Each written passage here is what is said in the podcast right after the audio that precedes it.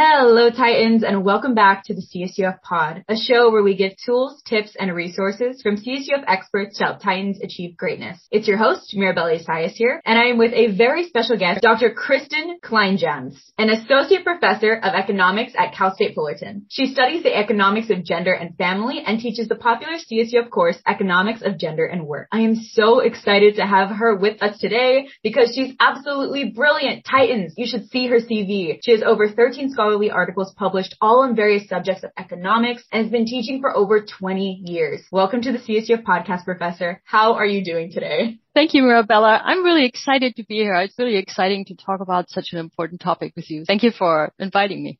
Absolutely. I'm really excited to talk about women in the workplace. I feel like this is a topic that not a lot of people are putting forward talk about. Let's just get straight into it and talk about the real stuff.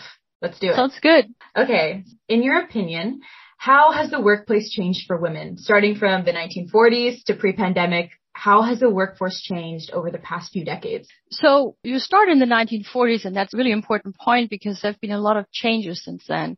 The kind of work that women could do the kind of jobs that could have were really bad. Think of factory jobs, you know, long work hours, dangerous conditions. Whenever women could, they would not work. What you would find is women who got married would drop out of the labor force, who would do these jobs were those who really had to because they were just poor. So if you think of a typical woman at that time, she worked at a garment factory, kind of sewing clothing items. She worked for 12 hours every day, seven days a week in noisy, dusty, dirty work conditions. So it was really bad. So of course, whenever a woman could, they wouldn't work. But then what happened with the rise of office work, there were jobs available to women who didn't have that negative social stigma attached to them. A woman could do secretarial work, uh, maybe they were working as teachers, uh, so they could do those kind of jobs, maybe just working part time. And is that women would enter the labor force but they wouldn't really have careers. They would just kind of work in the kind of clerical jobs. I can't even imagine what that would be like having children. 12 hour work days while doing a double shift of childcare and a job. That's insane to me. I was doing a little bit about the 1940s and women and how women were put into the workforce. What I find very interesting is that being a stay-at-home housewife was a white-centered ideal. And POC women had been working in the workforce before the war effort even began in the 1940s. I didn't even realize that women were already working in the workplace. And I can only imagine what type of inequalities they were dealing with, the oppression that these women must have faced. If you're poor, you have to work. Yeah. But that's, that's not the, the narrative that is given nowadays and or even then in the in the discourse right it's all about the middle class women and what they are doing Absolutely. What do you think about the way that the workforce has changed from the 1940s? I also did a little bit of research on the 1940s too, and I was thinking about the war effort for having women in the workplace and like that equality of like, oh, Rosie the Riveter and having women like in the workplace was really superficial. So the second that men came back. Oh yes, over yeah, it was over and they were scary to have women in the workplace like go back home. And this idea that was created in the media about perfect housewife who would make sure that everything is clean and take care of the children and um, that was very different from the way many poor women of course experience their life, but it was also something that many middle class women thought was kind of the option that's what they were supposed to do and that's what they were striving for, I guess. And that's really important. For me, this is the most important part of this development, and I should, this is all based on work by this super fantastic labor economist at Harvard, Claudia Goldin. Mm. She's a kind of the gray eminence of, of female labor economists. And she was the first ones to really look at these things in, in much more depth and provide us with a lot of understanding of what was going on. Mm-hmm. So starting in the 50s, then what happened is that educational levels increased, right? So more women went to high school, but it was still this idea where you're the second wage earner, a little bit of money, but there was really no scope for advancement for most women. Again, it was like these dead end secretary jobs that were very typical. And you probably heard about Ruth Bader Ginsburg, right? The Supreme Court judge who just passed away recently graduated first in her class at Columbia, one of the top law schools in the nation in 1959 and she couldn't find a job as a clerk because she was a woman. I didn't even know that. Oh my goodness. So even the women who actually were able to break the barrier and go into college, uh, they couldn't really do, it was very difficult for them to do something with their job. And of course, Bader Ginsburg was very tenacious and was able to succeed, but many, many women did not. Um, at the same time though, what happened is so you had women have these expectations. They're going to be, if possible at all, they're going to be this housewife, maybe work a couple of hours. But then what happened is that divorce rates increased dramatically at that same time. So a lot of these women found themselves doing not what they thought they would be doing, but actually being divorced and having but they had no relevant work experience. They couldn't have any career. So it was really difficult for them. So that was kind of the one thing that women very hard. On the other hand, you had these, these huge changes in, in social norms about what women could do, right? We had the women's lib. We had all these ideas about that maybe you can do other things with your life than what your parents were doing. But the women who started to work in this, right, between 19 or were working between 1950s and like maybe the mid 70s we're not prepared for that so they were really stuck in this so so that that generation was really stuck between a rock and a hard place because it was not socially acceptable anymore to just be kind of that housewife who sits at home. But on the other hand, they couldn't have the careers that you will have in, in, in your life. That's so interesting. So that feels like the 60s and 70s was the start of the superwoman era the way that like women are looked at now, we have to do both. We have to be the perfect mom, the perfect daughter, the perfect family member, and then also be the best at our job and work our way up the corporate ladder, be extremely ambitious. So yes, and happy, right? You're also do, and, supposed to be happy at the same time. Yeah. I don't know. I, I do feel like happiness sometimes in this subject is off the table. You have to make other people happy before you can make somebody else happy according to, to society. But we'll get into that in a second because I have, I have more to talk about the superwoman complex. But you were saying, what's the difference from then to now? Yeah. So, so then I think what happened is that the generation, so the daughters of these women, I think they they saw what was happening and they said, okay, I want to do something else with my life. You know, starting to go to college, getting more education, having careers you know, it's changed social norms, it changed gender norms about women are allowed to do or what they can do. And we've seen big increases in women's labor force participation, but also, you know, access for career jobs and professional jobs. So th- I, I, the way I think about it, have been really improving a lot for women until the 90s, and then everything has kind of stalled. So yeah. we have the, basically the same gender wage gap that we had in the 90s, which is that women on average make 80 cents for every dollar a man makes. And women's labor force participation is still lower than that of men, even though a lot of women are working and a lot of women with children, of course, are working as well. Gosh, that's so scary to me that it's 30 years since the 90s and we're still at the same point and there hasn't been any movement. That's just so frustrating to me. I do feel like if we go back to the 1940s where we saw that women's needs become secondary to men, I don't feel like that's changed in the workforce. Like no matter what, if, if your boss is a man and he wants something, and you're like, well, I have like childcare, I have to think of like my family. It comes second in the society. And I'm wondering if differences care there, the lack of awareness comes from the boys club that I want to get into and talk about. So there's this new term that's been recirculating around social media. I heard that before it was probably called the old boys club. That's what I'm hearing that it turned a little to the boys club. So that's what modern media is calling it. They're calling it the boys club. And Forbes definition of this is it's an in, it's an informal social network of male friendships. Forbes calls this a death knell for women wherever we encounter them because they promote from within and provide networking and professional mentoring opportunities that are simply not available to anyone who is not a part of them. And since so many are havens for toxicity, relying on a degree of sexist humor and objectification for their camaraderie, which women are rarely admitted. Can you tell me what is the boys club? Do you agree with this definition? Yeah, I totally agree. I mean, I was, I've been thinking about this idea between what we used to think this old boys club and this, this new idea of the boys club. And I think the difference is that, that I think the difference is that the boys club has a, is part of the glamorization of the kind of work environment that is new. So if you think of the Silicon Valley tech companies and everything that's going on there, and that became really, really cool. You thought of, oh, you have all these young people working and they have this cool office atmosphere and free food and they can play, I don't know, foosball and they're all this stuff. So it was really glamorized, enabled young men to behave like frat boys. That, now, so, so the all, Old Boys Network had the same thing, the kind of networks, the fact that women, white women couldn't go to golf clubs, couldn't play golf with them after work because either women were not allowed in the golf club or because they were not invited. Still examples I hear once in a while of things that you do after work is you go to a sec, you know, a strip club where of course women are also excluded. yeah. Um, but I think the difference is that it wasn't really glamorized the way this, this kind of new, new tech office atmosphere with, you know, young workers who take the lead and young managers had. So I think it, that's why it probably took a little longer dawn on us how, how awful this work environment really is. How toxic it can be and scary yep. it can be. Um, especially coming in as a woman, a group of all men, I feel like that can already be very intimidating for sure. But I like that you described that this glamorization of work has really started from tech companies because I never thought of that. You're right. And I do feel like when you're coming from, because a lot of these tech companies, um, people who work there come from like USC or, you know, like big name schools that have huge fraternities, huge, you know, social culture. I feel like they just bring their frat brothers with them. And that creates this like frat boy feeling in the workplace because it's like, oh, my friends who've been friends for years.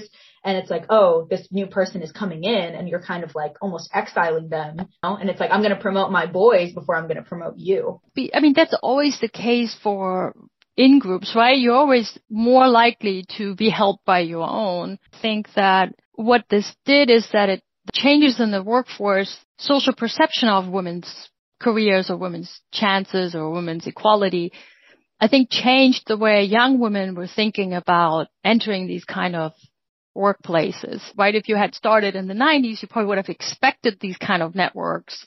You wouldn't mm-hmm. have been caught so much by surprise by that. And you would have maybe thought about strategies or started a ne- network preparing for what you knew was going to happen. But I think nowadays we don't expect that anymore and then it makes it even harder to deal with it. Oh my gosh, that's so true. Because when I went through this situation and I was in a toxic work environment, worked in a, at a company that was mostly men. It was an internal company of maybe like seven people. It was a boys club for sure. The type of people that would like definitely like go out for drinks not invite me. I know it sucks. And then of course, like I saw people getting favored, like the men in the group, because I was an intern at the time and there was another intern who was a man who was getting favored, who was like, oh, like, do you want to go to Subway? Subway after after work? Do you want to go out, go for lunch? Like, what do you want to do? And I would be sitting there on my computer cleaning, and I would just see that dynamic happen, and it's hurtful, and it yes. almost gave me anxiety, and I was it makes me uncomfortable to be here because you see me. I, I I felt like they saw me as this like hyper feminine woman that can is like an object pretty much. It's like there was no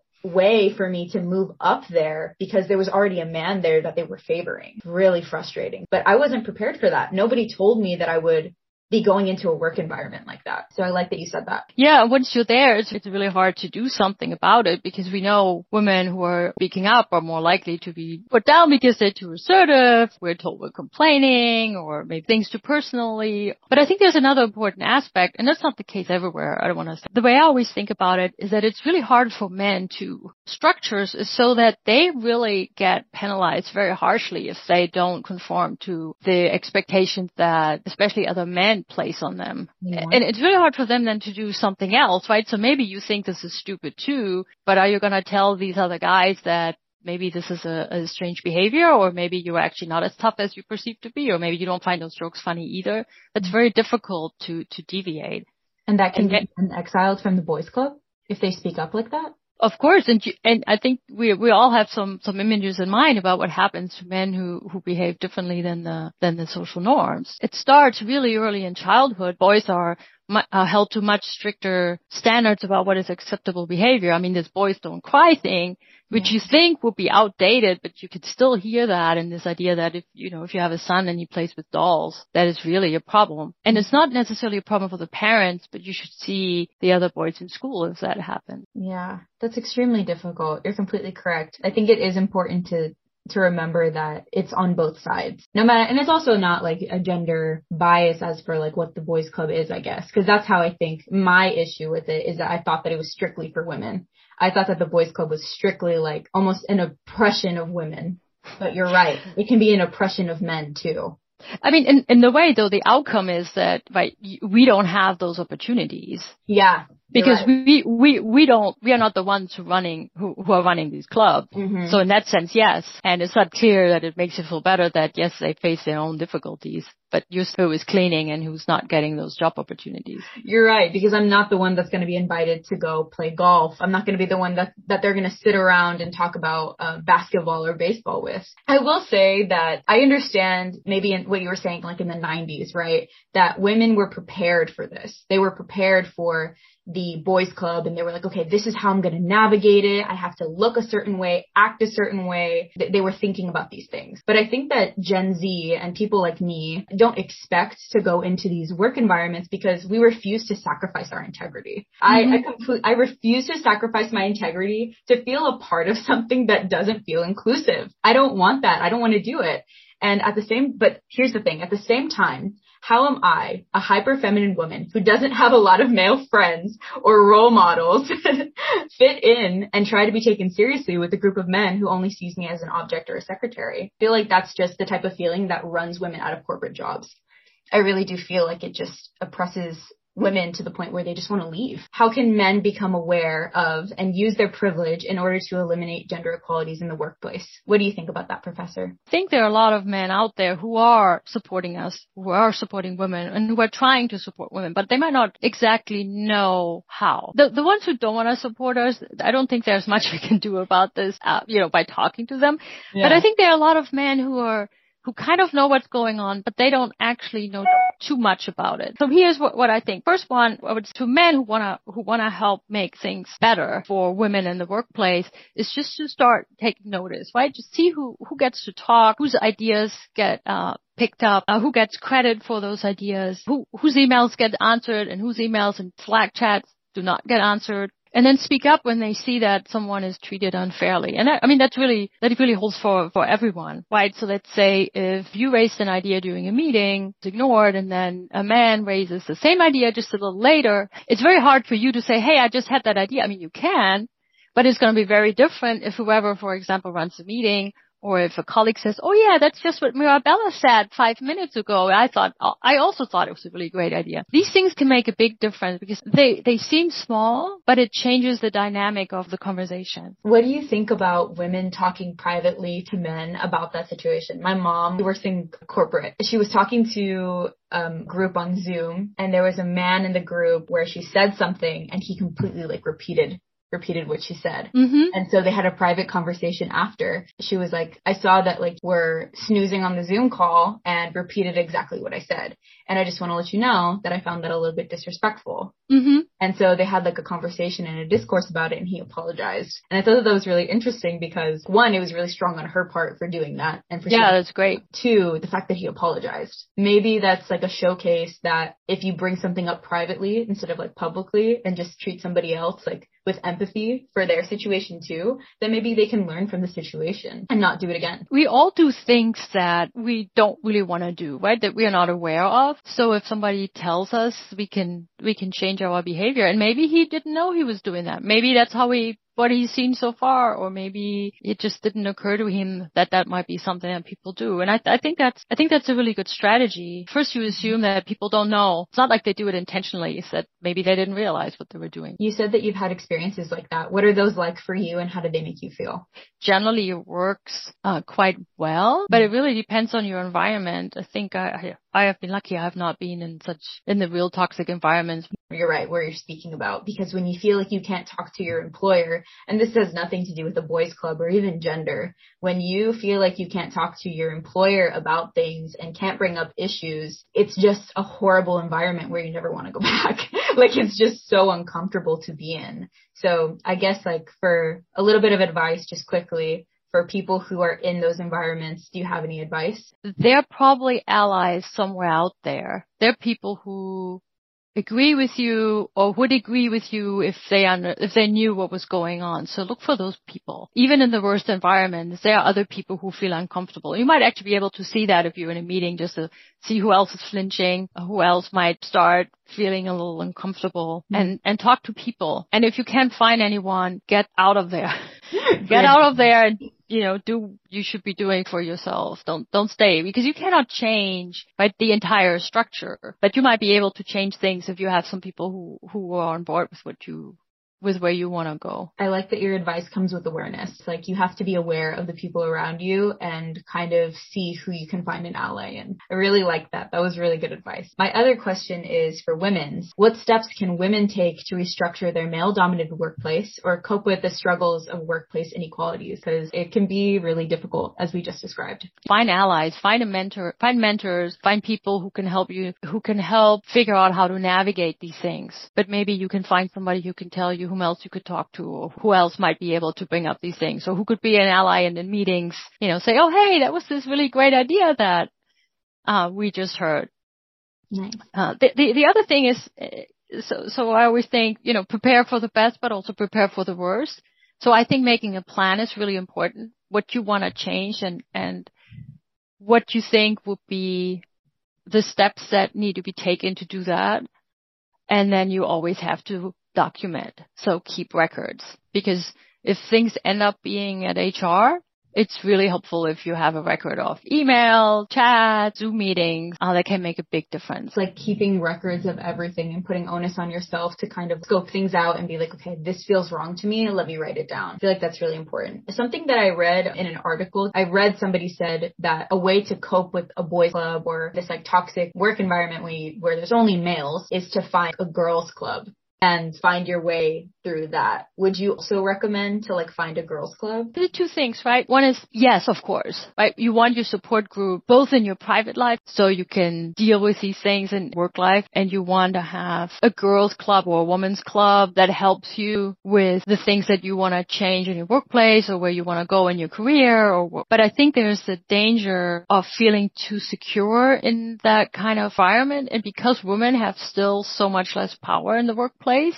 you can also put yourself in a, in a path, right? Because yes. if you don't develop relationships with men, you will still be excluded from a lot of the decisions that are made. And you, I think women should be included. We'll, we'll just exclude ourselves from all the important decision making possibilities. The real fix is just form those relationships wherever you can. I am getting from your advice mm-hmm. is just trying your hardest to make the relationships. And if you can't, maybe it's time to find another place. Yeah. But, but, you know, do both. I don't want to say you should, yeah, you should network with women or it, it shouldn't be the only one, only thing you're doing because you exclude yourself. You take yourself out of the equation on so, so many things. Right. This has been such a good interview. There's like other things that I kind of wanted to discuss too, but I feel like we didn't like get to them. I wanted to talk about like that feeling too that you had before this interview. Sometimes like as women, like we almost like put ourselves down and feel like we can't do things. I don't know how to describe that though.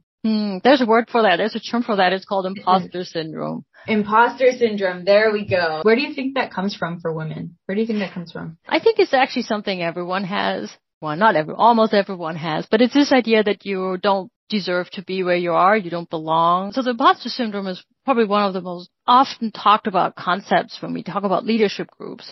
Mm-hmm. And whenever, you know, you hear about that, everybody says, oh yeah, I feel like that too, right? You have, you know, the PhDs who went to school literally what, like 20 years, mm-hmm. feel like they don't know an answer to a question that a student give them, that they are flawed and they don't know what they're doing and they really shouldn't be in their position.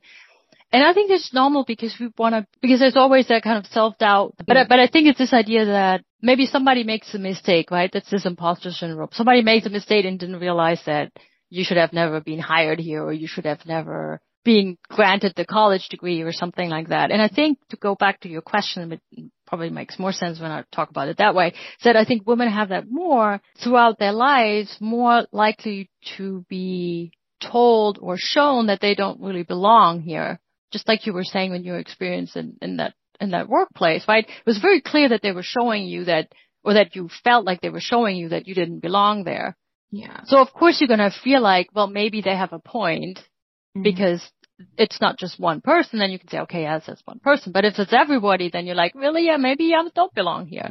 Yeah, definitely. It felt like they were just showing me the door. Definitely. Mm-hmm. And honestly, like to be completely transparent, like it took a lot of time and therapy to be like, oh my God, like it's not me. Like it was, it was hard. Cause of course that hurts. Like it's just, I, I feel like women's feelings sometimes aren't thought about. Like we're taught like, oh, women have too many feelings in the workplace. And it's like, I feel like you have to bring feelings just a little bit, like empathy into the workplace And that's what's really going to make people want to stay and work hard. I genuinely believe that empathy is like so important for good work, for success, to push women, to push people to be the best that they can be. Genuinely, I believe that. So that's why these environments are so frustrating to me because it's like you need to think of your worker. You need to think of the people that are working for you and not just yourself as a CEO or as a um, manager. Like you, you need to think about other people. And yeah, so I don't know if I rambled, but that's genuinely how I feel. Yeah, no, no, I totally agree. And that, I mean, that's one of the, the hopes that you know, pe- people have that, that as a result of, of the pandemic and of having all these remote meetings, maybe there's going to be more empathy, empathy from your coworkers and from your employers for, you know, how the other half lives or how other people live or how women live because they actually see what it is like if you have a child that runs around in the background or, you know, all, all the stuff that, that we have going on that you would never know because if, if, if you work at, in a workplace because you don't bring these things to work and, in you know, many places you don't actually talk about these things either. Huh, that's a really good point. So that's probably why we're seeing a little bit more of a change in to now how people are being a little bit more um cognizant of people's family life or women's other job being a mother, a wife, and um, you know, a family member. Mm-hmm. That that must have really created like this explosion that we're seeing. And it's slight. I will say that I don't I genuinely don't believe it's a huge change, but it's small and I think that small changes are unfortunately the way that change is going to be made, right? There's something else that we've seen actually. We've yeah. seen more more men and couples pick up uh part of the housework and part of the childcare. Which is really cool. I think that's awesome. Like, I love seeing great dads. Like, yeah. we, we need more representation of great dads too. Mm-hmm. Yeah, but it's also, I think that, right, if, if you also work from home, then you have a better idea of what all the things is that, things are that have to be done during the day. Absolutely. You're more but otherwise you don't know. And that goes back to this idea that there's a lot of things going on that maybe I, that's wishful thinking on my part, but that is also just a lack of knowledge. Now you could say it's also a lack of trying to find out. Yeah. Um, I totally agree with that, but it's also that a lot of things we just don't know.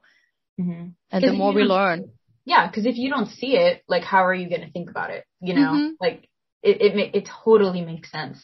And I really appreciate the fact that um, you have described and been honest with me and like talked about me, uh, talked with me about this subject because it's very close to my heart. And I know that this is going to help a lot of women who are feeling imposter syndrome, who feel like they can't get out of their toxic work environment, you know. So I genuinely really appreciate your time and the fact that you were able to sit here and talk with me today. With that being said, I want to ask you, why are you proud to be a Titan? So, so I, I should say, so I wanted to be an economist because I wanted to make a difference. Yeah. And for me, Cal State Fullerton is really the, the best place to do that because our students are just so amazing, right? They grew, most of them grew up without the resources that uh, people who grow up in privileged environments have, right? They work super hard.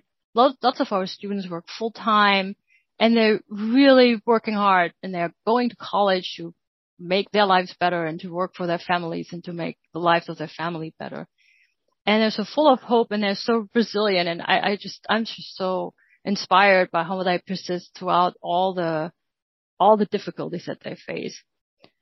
So at Cal State Fullerton, I feel like we're, we're all working together. We're really, everyone is part of this big team and we're trying to make this as good as, as best as possible, as fantastic as possible for our students to get this education that they want and to get them to be successful in what what what it is that they want to do in their lives. I think that's really important, right? We're not looking for what we think they should be doing, but we want to help them and get them on their way to make them successful wherever that is that they want to go. So I feel I feel really privileged to be part of Cal State Fullerton.